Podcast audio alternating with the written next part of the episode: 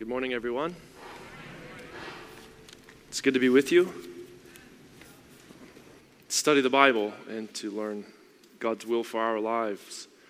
Um, the message that we have to consider this morning is entitled, um, Why Should You Believe in You?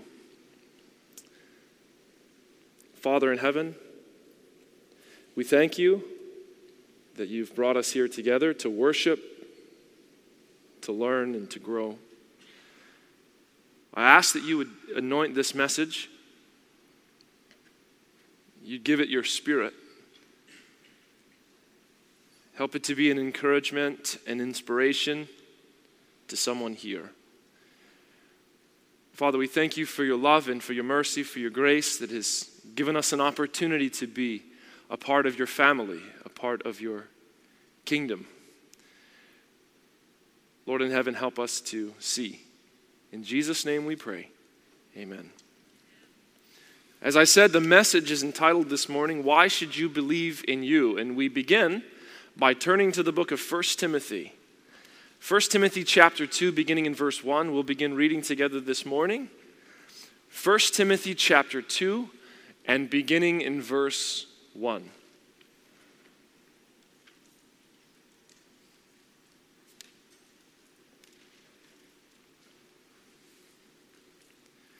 In 1 Timothy chapter 2, beginning in verse 1, we read together Therefore, I exhort first of all that supplications, prayers, intercessions, and the giving of thanks be made for all men, for kings and all who are in authority, that we may lead a quiet and peaceable life in all godliness and reverence. For this is good and acceptable in the sight of God our Savior, who desires how many men to be saved? My Bible says, who desires all men to be saved and to come to the knowledge of the truth. For there is one God and one mediator between God and men, the man Christ Jesus, who gave himself as a ransom for how many? For all to be testified in due time. The Bible says that God desires everybody to be saved. Now, to desire something and to desire to do what it takes to get something are two very different things. God can want everyone to be saved, but if God is not willing to do what it takes to offer everyone salvation, then even God's infinite desire for all to be saved will amount to nothing. You can determine how bad someone wants something by what they're willing to do for it. Do you follow that? Yes or no? God has a desire, He has a passion. His passion is for the salvation of the lost, for the restoration of the hurting and the broken, the blind and the confused. That's desire, that's his passion. But just like any person, a passion to attain something is not enough. Rather, it takes a desire to get what you have a passion to obtain or, or to a, what you have a passion to get. God doesn't just, according to Scripture, want all men to be saved, but He does what it takes to offer all men salvation.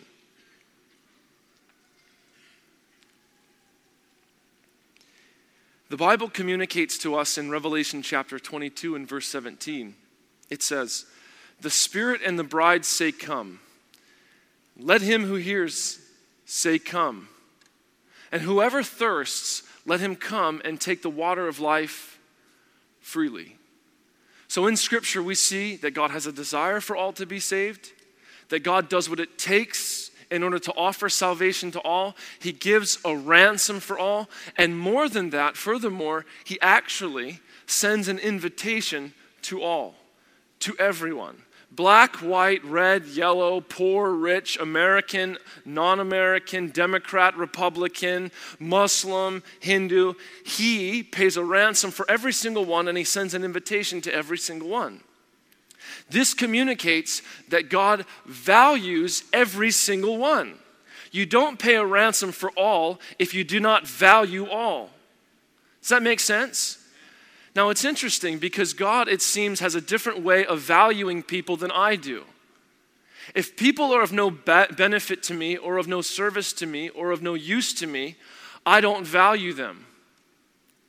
It just makes common sense. If you can do nothing for me, then why would I value you? Because you need to be of service to me if I'm going to value you. I don't pay ransom for people if I don't think that they're going to be of use to me.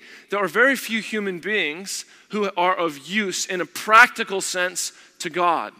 In a practical, physical sense, very few people are of use to God. God doesn't value people, obviously, the way that I value people because He pays a ransom for all. And I wouldn't pay a ransom for all if, I, uh, if, if I'm not benefited by all. Does that make sense? Here in Scripture, we see that God must value all because He pays a ransom for all. I wouldn't pay a ransom for all because not everybody is of use to me. Not everybody is a benefit to me. I'm a selfish individual person. And if I assess other people and I can come to the logical conclusion that they're selfish too and they're looking out for number one, if they're not going to be of service to me or benefit me, then I'm not going to value them. God has a different way of valuing people than you and I, obviously. And that's exhibited by the fact that he's willing to do what it takes in order to offer everyone salvation. As I said before, you can determine how much someone really wants something by what they're willing to do in order to get what they say that they want. How much does God want your salvation? How much does God want the salvation of all? Well, He wants it more than He wants to exist.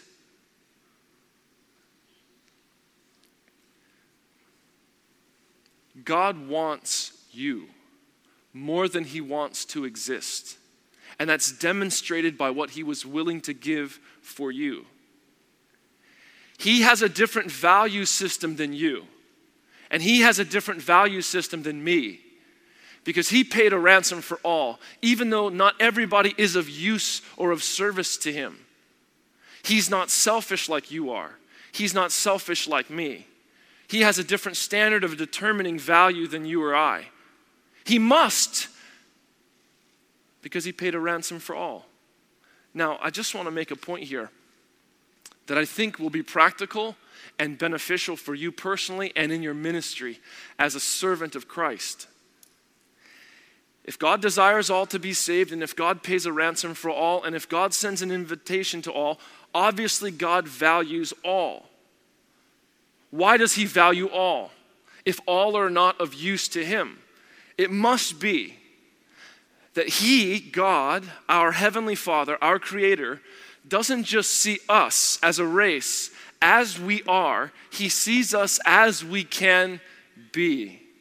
He sees us in Christ. We see what people are that's why we only value people if they're of use to us. They're selfish, they're twisted, they're covetous, they're greedy, they're just looking out for number one. And that's what we see, and that's why we don't value everybody. But God doesn't see us the way we see others. Amen? He sees people for what they can be. That's why he values all, and that's why he pays a ransom for all. I um, was baptized um, about 13 years ago um, at an ASI convention in Orlando, Florida.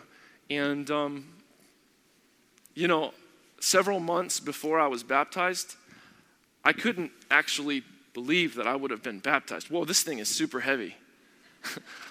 I thought I was just going to go over and get a little stool, but this thing is massive. ASI knows how to get purchase good stools. It's very heavy. So I almost couldn't pick it up. Whoa. I was baptized 12, 13 years ago, something like that, at an ASI convention in Orlando, Florida. And um, I was only at the Youth for Jesus meetings that Pastor Ashrick was preaching at because I had received an invitation from my mom. My mom is a very determined person, and that's the kindest way to describe her when it came to her approach to sharing the gospel with her children. Determined. Some people would say stubborn, hard headed, aggressive. I'll say she was determined. And she invited me to come and hear the messages being preached by the team, the evangelistic team that ASI had funded to preach in Orlando, Florida. And when she asked me to come, I considered in my mind, do I want to go? No, I don't want to go. But if I say to mom I'm not going, oh, it's just going to have a, I'm going to have a few weeks of conflict and headaches and arguments and I'll just say yes. And so I said to my mom, yeah, I'll go and listen to this preaching. And I thought to myself that she'd forget. And that's why I said yes, because the chances of her forgetting, if I say yes, I'll go, were better than the chances of her leaving me alone if I said no, I won't go. So I said, yes, I'll go. And uh, when the meetings came, um, much to my chagrin at the time, she hadn't forgotten. And she said to me, she said, Hey, you know, these meetings are happening. This great young preacher is preaching. He's a lot like you, and he has similar hobbies and likes and dislikes. And so you might want to come and listen to him preach. I wasn't all that impressed and I didn't want to go, but I went anyways. And I remember um, through the course of those meetings, my mom, I ended up going one night, two nights, three nights, and I appreciated the messages and I appreciated the passion and the conviction.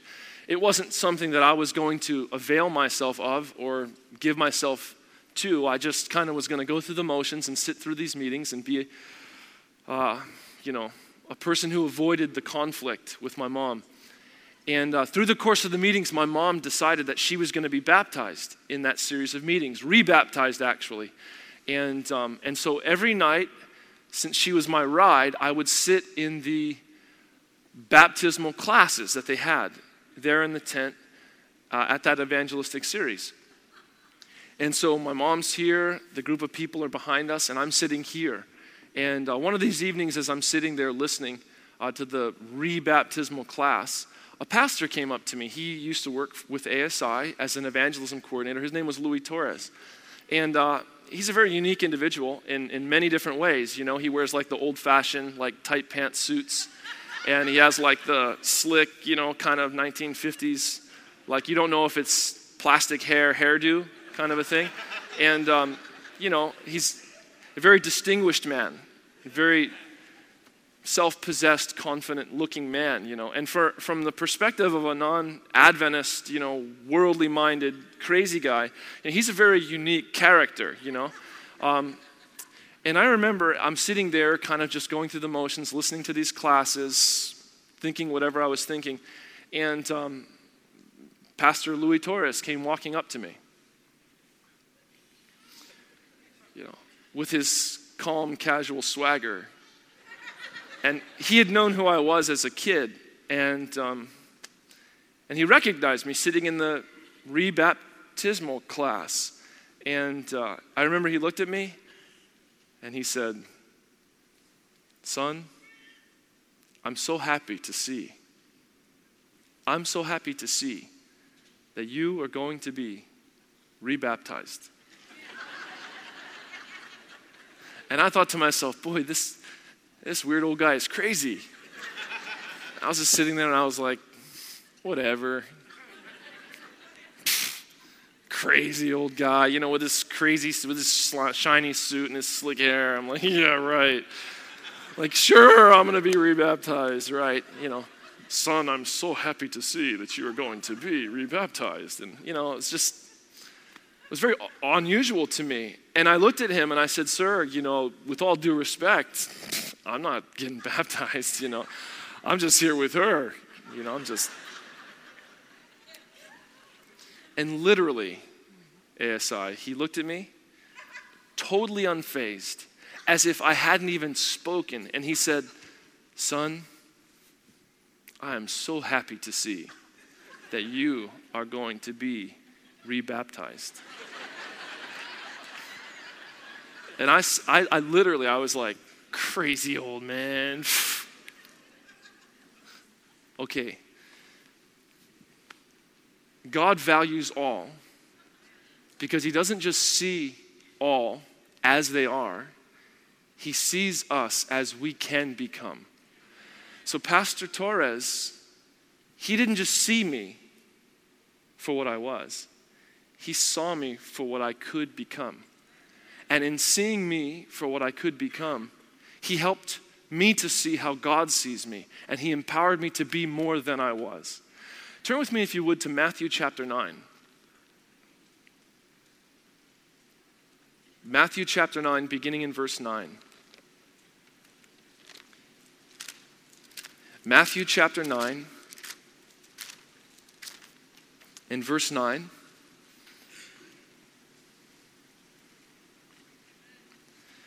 The Bible says there in Matthew 9 and verse 9, as Jesus passed on from there, he saw, now keep that word in your mind, he saw a man named Matthew sitting at the tax office. Most likely, he's looking at a man who was an extortioner, whose love for money was greater than his love for principles. An unscrupulous man who would compromise relationships and righteous principles for greed's sake. That's what he saw. A depraved, perverted little sinner named Matthew the tax collector. He saw an extortioner. That's physically what Matthew was. That's what Matthew was sitting there. Jesus saw a man named Matthew sitting at the tax office. And lo and behold, he says to him, Follow me. So Matthew arose and followed him. If Jesus is saying, Follow me to Matthew, he is obviously communicating to Matthew that he has confidence that Matthew can follow him. And he's communicating to Matthew, I don't just see you as you are, I see you as you can be. I see you for what you can become. I don't just see an extortioner, I see a prophet. I don't just see a covetous, greedy little man. I see an apostle. I don't just see a selfish person who, who's so narrow, right? So narrow and myopic that his, his, his, his ability to concern himself with the better good of others is, is, is basically non existent. I see an unselfish person who can reflect perfectly the glory of God. I don't just see you as you are, Matt. I see you as you can be. That's what Louis Torres did for me. And that's what Jesus did for Matthew. And that's what we're called to do for others. See them as they can be. You understand that Louis Torres was taking a risk. He was taking a risk. Wasn't he? He was acting in faith. I ridiculed him, I mocked him for his faith. I thought he was ridiculous. Didn't he see what I was? Didn't he understand reality? He's a delusional old guy. How come he's treating me as if I'm going to be baptized? How come he's communicating this confidence in me? I'm not what he thinks, I'm not what he knows. Interestingly enough, he knew more about me than I knew about me. He knew what I could be, and I didn't. He gave me a great gift. He helped me to see myself as God sees me so that I could become more than I was. Jesus did that for Matthew. He sees Matthew, and he doesn't just see what he is. Follow me, Matthew. I can disciple you, I can train you, I can work with you. And after I work with you, you're going to be something that you can't imagine. You're going to be more than you ever dreamed. The book Desire of Ages, I want to read you just a quote here. Um, about the disciples and Jesus' perspective of the disciples.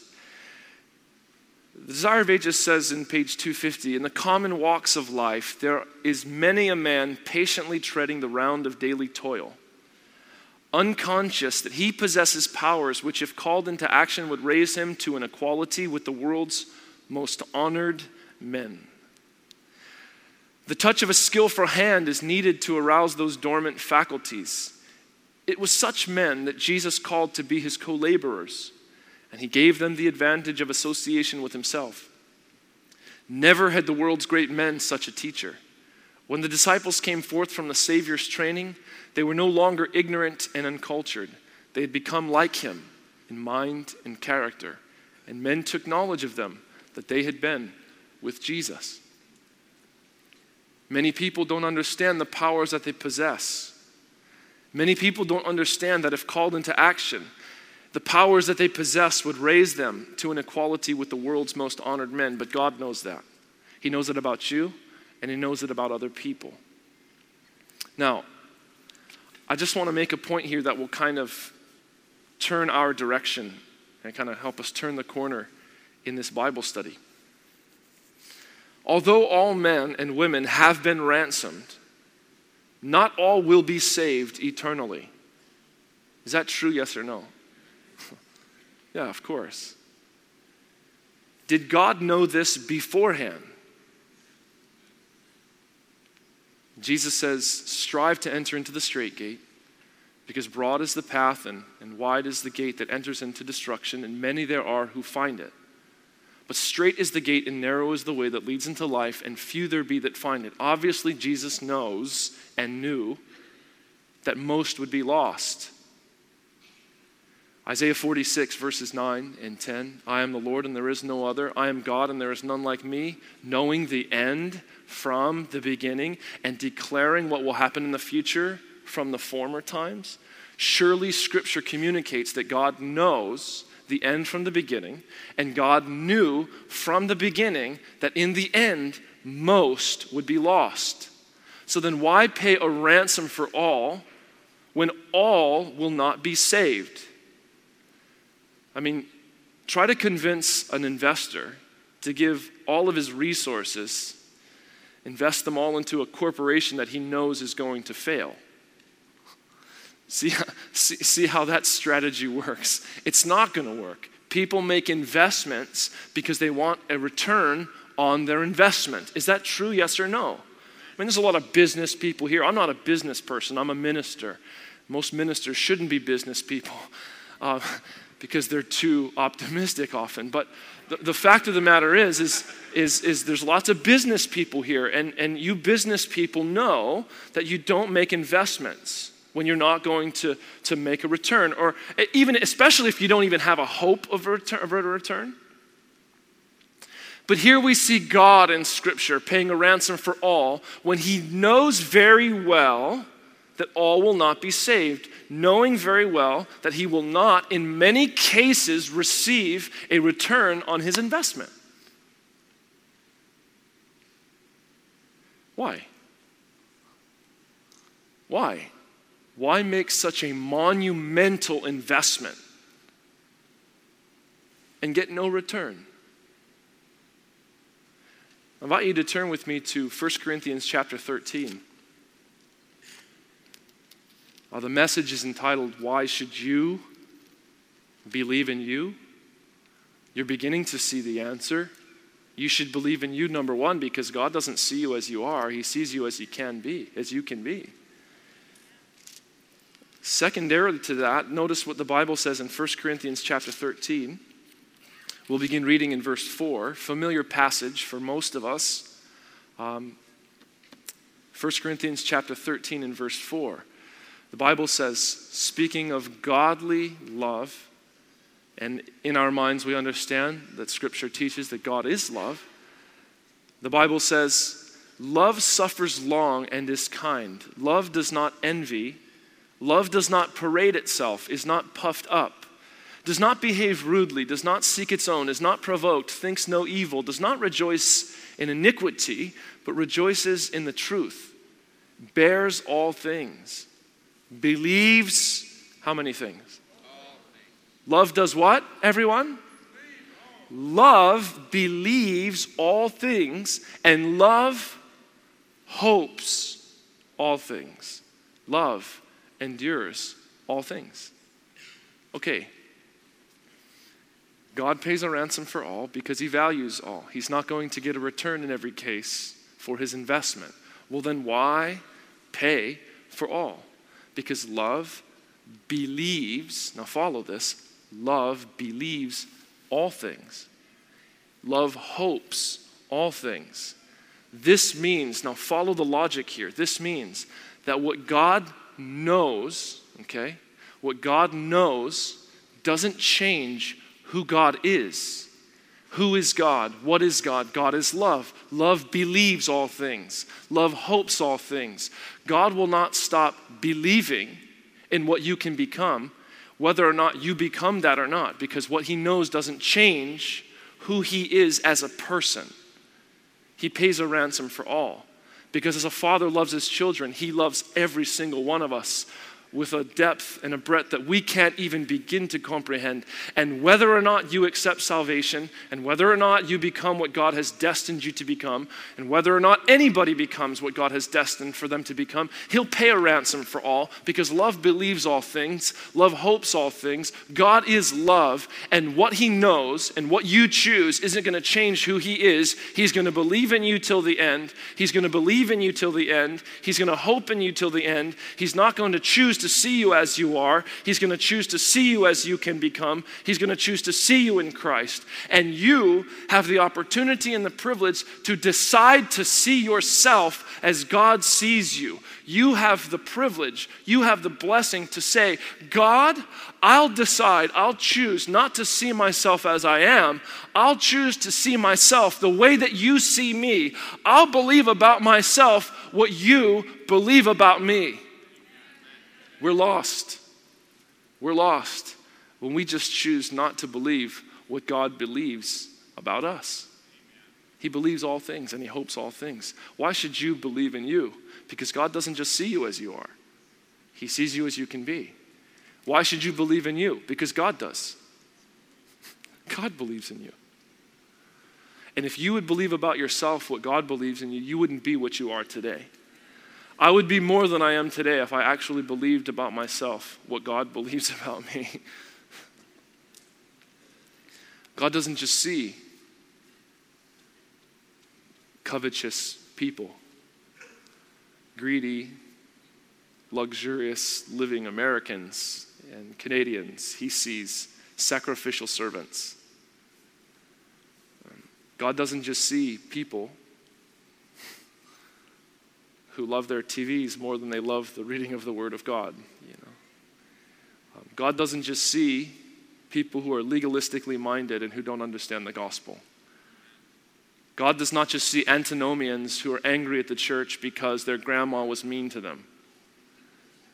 God does not just see people, right, who love position like Judas more than they love the service of Christ. He doesn't see those things even though that's what, in so many instances, we are.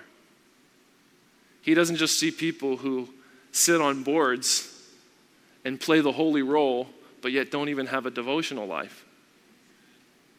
He sees you as you can become, and He treats you that way. Um, in Matthew chapter 23, we see a picture that could seem confusing a picture of Jesus. He's at the end of his public earthly ministry, and he's lamenting over the, the circumstances in Jerusalem. I want to read with you verses 37 through verses 39, through verse 39 in Matthew chapter 27, and just point out something to you that could seem a little unusual, could seem a little bit awkward or out of place, really. Matthew 23. Did I say 27? I meant 23. Uh, Matthew chapter 23, beginning in verse 37. Notice what the Bible says here. This is Jesus lamenting the situation in Jerusalem. O Jerusalem, Jerusalem, the one who kills the prophets and stones those who are sent to her. How often I wanted to gather your children together as a hen gathers her chicks under her wings, but you were not willing. See, your house is left to you desolate. For I say to you, you will not see me again until you say, Blessed is he who comes in the name of the Lord. Now, when Jesus here is speaking, we ought not picture a man who is speaking in a casual or relaxed tone. Jerusalem, Jerusalem, Jerusalem. You who stone the prophets and reject those who are sent to her. Oh, man. how often I wanted to gather you together under my wings. Oh, as a chick gathers, or as a hen gathers her chicks. I don't see that when I read this text of Scripture. I see a man who's being torn apart emotionally, who's conflicted between what he knows and what he is. Jerusalem, Jerusalem. Jerusalem, Jerusalem. You who stone the prophets, you who kill those who are sent to her. Why wouldn't you allow me to protect you and to guide you and to lead you? It was your destiny to become a light to the nations an example who would demonstrate the glory of God to the nations. What a high and holy privilege you had. But you rejected the prophets because of your proud and stubborn and obstinate hearts, and, and because, of, because of the fact that you became mm, too much in your own eyes. I wanted to lead you, I wanted to guide you, but you reject me. You're left to yourself. You see a man in conflict, a hurting person The first time I read this passage, the first time, I thought to myself, why is he so seemingly upset? Didn't he know that they were going to reject him for a long time? I mean, even on his way to Jerusalem here, Matthew chapter 16, Matthew chapter 17, Matthew chapter 20, Jesus communicates to his disciples, I'm going to Jerusalem. They're going to reject me. They're going to spit in my face. They're going to pull out my beard, and I'm going to be crucified. But I'll be raised the, th- the third day. He knew what he was getting into when he went to Jerusalem the last time. It was when he was 12 years old that he understood that he was the Savior of the world. There in Luke chapter 2, you can see that the way that he figured it out was by watching the ceremonial services, the rites, the rituals that were being practiced there at the temple in Jerusalem. He saw himself as the Lamb of God. He knew that he was going to come to his own, and that he knew that his own would not accept him, that he would be re- rejected. So he's 12 years old and he begins to understand this. Here, he's post 30 years old. So for 18 years, the guy knows that he's going to be rejected. But yet, when he is rejected, he's really, really bummed. He's falling to pieces. He almost can't contain the emotion that's pouring forth from a broken heart because of the, the doom that's going to come upon a people that wouldn't allow him to be their Savior, to be their God. Well, why are you so bummed, Jesus? You had 18 years to prepare for this letdown. Me, I prepare for these things. If I know that someone's going to disappoint me or let me down or reject me, I emotionally prepare myself for it so that I'm not so beat up once it happens. You see, what I know changes who I am because I'm selfish. But follow what Jesus knew about Jerusalem didn't change who he was. And it didn't change his desire to see them as they could be. It didn't stop him from hoping all things, believing all things. And that's why we see him in conflict. That's why we see him hurting and in pain. So, recap in one minute. God wants all to be saved, and we should all say amen even though he wants people to be saved who we don't like. It's always easy to hear, oh, God can save my cousin, God can save my mom, God can save me no matter how bad we get.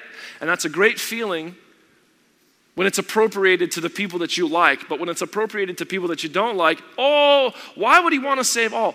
And you only think that because you don't realize that your sins are just as repugnant as theirs.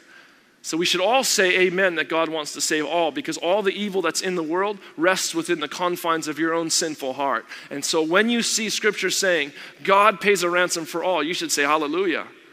Even if it's those that God, uh, those that you find repugnant, because you're just as repugnant as they are. You just don't realize it. God pays a ransom for all. Praise Jesus. He's not just the kind of person who desires and hopes, he's the kind of person who puts his, his, his, puts his, his hopes into action and pays a ransom for all. He sends an invitation to all because he values all. Why does he value all? Because he doesn't just see us as we are, he sees us as we can be. He believes in you. He believes in you because he knows what you can become. And even if you chose to be lost, he's going to believe in you till the end. He chooses to because what he knows doesn't change who he is and what he is. Lastly, I just want to read a quote here and just share with you a story. I'm going to go crazy today and preach one minute overtime. This is from Counsels to Teachers, page 267. Ellen White says, We are living in a hard, unfeeling, uncharitable world. Satan and his angels are using every means in their power to destroy souls. The good that a teacher will do to his students or for his students will be proportionate to his belief in them. You want to do good for the world? Believe in people because God does. You want to do good for yourself? Believe about yourself what God believes in you. My cousin Mike Berube, he uh, was a coach, a baseball coach. I was a little kid who aspired to play baseball. I went to tryouts, and I was informed by Mike Berube, my cousin, that I didn't have to try out. And uh, he put me on his team. I became one of the best players on his team, home run champ. You know, that was important to me as a kid, of course. Hit lots of home runs, always made it to the all star teams, and made Mike Berube look like a great coach. Um, later in life, when I was older, I asked Mike Berube, I said, hey man, uh, why didn't you um, make me try out? Why did you just accept me on, on your team? Uh, why did you believe in me? Like, why did you believe in me? Did you know? Like, did you know that I would become a good baseball player and make you look good as a coach? And he said, I didn't know, but I believed in you. Not because of what I saw, but because of what I saw you could be if I believed in you. You were my cousin. You're my, you're my cousin. And because I'm your cousin, I chose to believe in you because of who I am. And my friends, I became an all star because he saw me as I could become. Let's give that gift to people and let's accept that gift. Let's say to God, Yes, I'll believe about myself what you believe about me. Father in heaven, we thank you for the time, for the chance to consider some new thoughts from your word. I wish that Jesus could have just been here in person so that he could have preached the way that preaching should be done. But we thank you for the message. In Jesus' name we pray. Amen. God bless you all. Thank you.